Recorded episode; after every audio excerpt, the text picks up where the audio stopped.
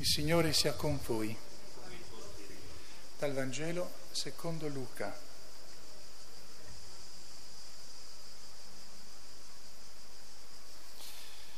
Gesù si trovava in un luogo a pregare. Quando ebbe finito, uno dei discepoli gli disse, Signore, insegnaci a pregare come anche Giovanni ha insegnato ai suoi discepoli.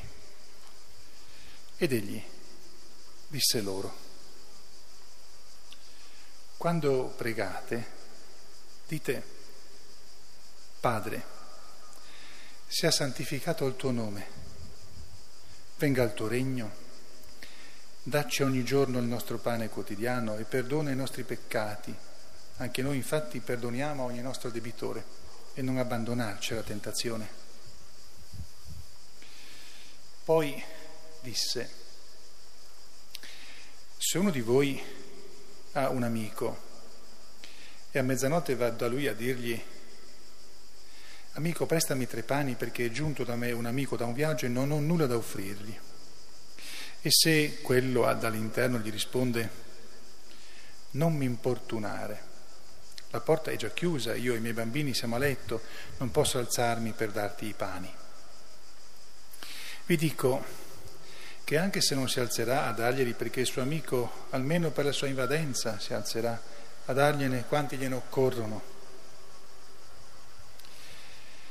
Ebbene, io vi dico, chiedete vi sarà dato, cercate, troverete, bussate, vi sarà aperto, perché chiunque chiede riceve, chi cerca trova, chi bussa sarà aperto.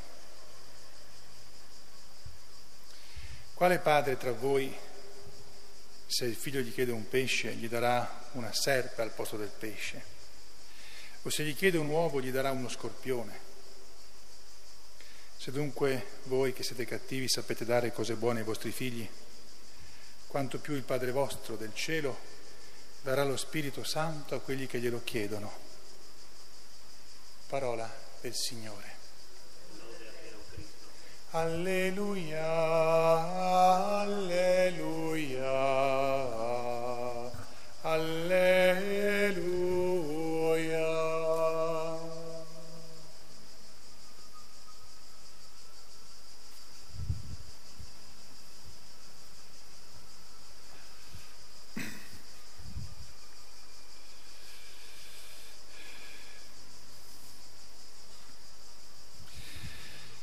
Sia rodato Gesù Cristo.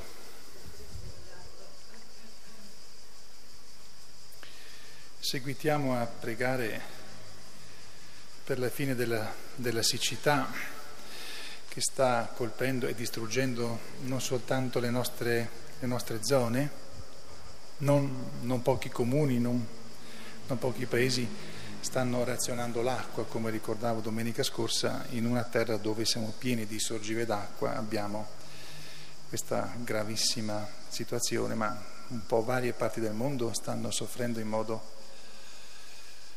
assurdo questa situazione e c'è bisogno di tanta acqua, ma di acqua buona, non, non di acqua che scenda in modo distruttivo.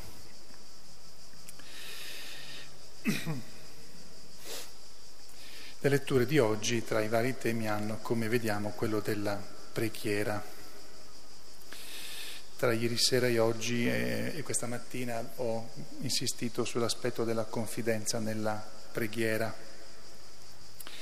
Per quanto riguarda il nostro Vangelo, dico una, una cosa soltanto, o se volete due, sto ridendo un po' sulla, anche sulla base di quello che ho detto questa mattina, e cioè che sul Padre Nostro, qui Luca sapete che riporta il Padre Nostro in una forma chiamata forma breve, sul Padre Nostro ho, ho scritto un libro, lì c'è tutto e di più di quello che potete sapere. Sulle eh, frasi, sulle raccomandazioni che, Gesù, eh, che Luca raccoglie eh, di Gesù e che mette a seguito del Padre Nostro, dico soltanto questo, eh, non potendomi eh, fermare a lungo, e cioè che su qualsiasi argomento, su qualsiasi tema di cui Gesù parla più di una volta, noi per dire qualcosa che abbia un senso completo e anche che non si contraddica, dobbiamo leggere tutte quelle parti lì. Per fortuna Gesù parla della preghiera diverse volte e quindi le eh, raccomandazioni che ci lascia con il Vangelo di oggi non vanno lette così semplicemente da sole, anche perché eh, eh, qualcuno potrebbe dire che non è vero che se uno bussa continuamente gli apre la porta, perché tante volte chiede ma non ottiene. Allora ci sono delle altre parti nel, nei quattro Vangeli e poi altre parti nel Nuovo Testamento, negli scritti degli Apostoli, dove si parla della preghiera una volta che le abbiamo lette tutte, con molta calma, e rilette e rilette, comprendiamo che c'è un quadro che è organico.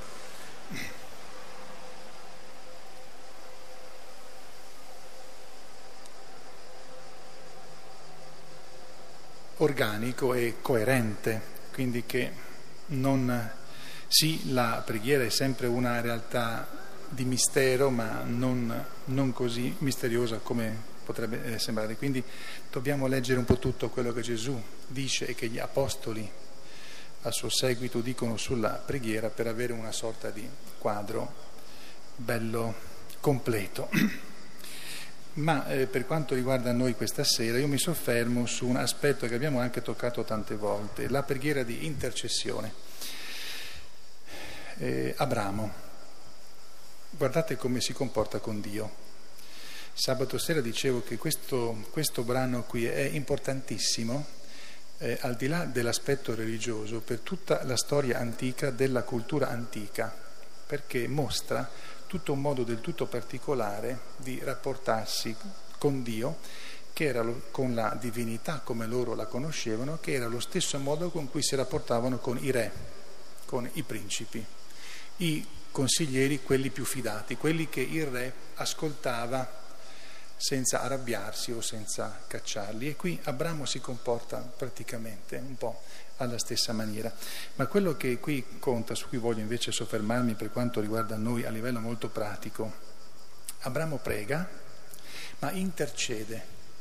Abramo sa che lì a Sodoma c'è suo cugino, Lot, e, e lo vuole salvare, ma vedete che non si preoccupa soltanto di lui perché poteva preoccuparsi soltanto di lui, quelle poche persone. Invece cerca di intercedere per tutti, perché lui non dice salva quelli che sono buoni e distruggi quelli che sono cattivi. Gli dice se ci sono questo numero di buoni, salvi tutta quella città, è diverso, profondamente diverso. E se ci mettiamo nella cultura antica, è veramente grande quello che, eh, che Abramo chiede. Sarebbe già stato tanto se avesse chiesto pietà soltanto per i suoi parenti, ma lui chiede che tutta questa città eh, piena di peccati, ogni, ogni tipo di, eh, eh, di peccato, lui chiede che venga salvata se ci sono un certo numero di buoni e scende sempre di più con il, il numero perché non può subito partire, ma se ne troviamo dieci parte da un numero un po' più alto e poi pian piano scende. Dunque la preghiera di intercessione, non soltanto per i propri cari. E questa preghiera alla quale io richiamo me stesso questa sera e anche voi per vedere quanto la facciamo nelle nostre giornate. Se la facciamo già tanto va, eh, va benissimo, è un incoraggiamento a, te, a tenerla. Se invece la facciamo poco, è un richiamo a me e a voi a farla, anche perché la preghiera di intercessione, Abramo non chiede niente per sé qui. La preghiera di intercessione mostra un cuore grande e una preghiera di intercessione piano piano apre il cuore anche a conoscere meglio Dio, a conoscerlo di più e a diventare ancora più confidenti. E il frutto principale della preghiera, della preghiera vera, è la confidenza non la presunzione, non la superbia, non una sorta di sentimentalismo nella preghiera, ma la confidenza profonda che ha sempre, riconosce sempre Dio come Dio, non presume mai di ordinare a Dio quel che noi vogliamo che faccia per conto nostro, ma la confidenza. E questa confidenza matura anche proprio con la preghiera di intercessione per gli altri e guardandoci attorno, oltre che alle nostre stesse situazioni, abbiamo abbiamo tanti motivi per intercedere presso Dio. A Maria Santissima, che se volete è un po' la madre della preghiera della intercessione. Lo è per un motivo fisico, è la mamma di Gesù, è colui che intercede per noi presso il Padre sempre ma poi perché nella sua vita ha vissuto in prima persona questa forma di preghiera. Vi ricordate a Cana di Galilea? Lei stava benissimo anche se il vino non era, era ormai finito. È preoccupata perché quella, quella, festa non si rovini, che poi non voleva dire eh, soltanto che la festa finiva prima, non c'è più vino, tutti a, a casa. Quella, quella, mancanza di vino che avrebbe rovinato la festa, nella loro mentalità avrebbe segnato una sorta di come se Dio non fosse stato contento di quella festa, quindi quasi una sorta di mancanza di benedizione. E Maria è preoccupata degli altri, lì a Cana per una cosa di questo genere, ma lo vediamo poi in tutta quanta la vita perché sta sotto la croce del suo figlio mentre viene ucciso e lì naturalmente sta partecipando con suo figlio alla intercessione sua per la salvezza di tutti. A lei dunque ci rivolgiamo perché ci ricordi anche questa importante preghiera.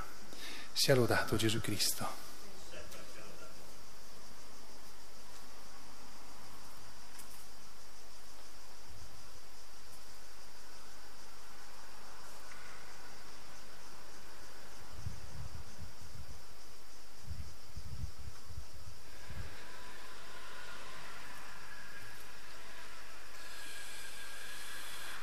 Professiamo assieme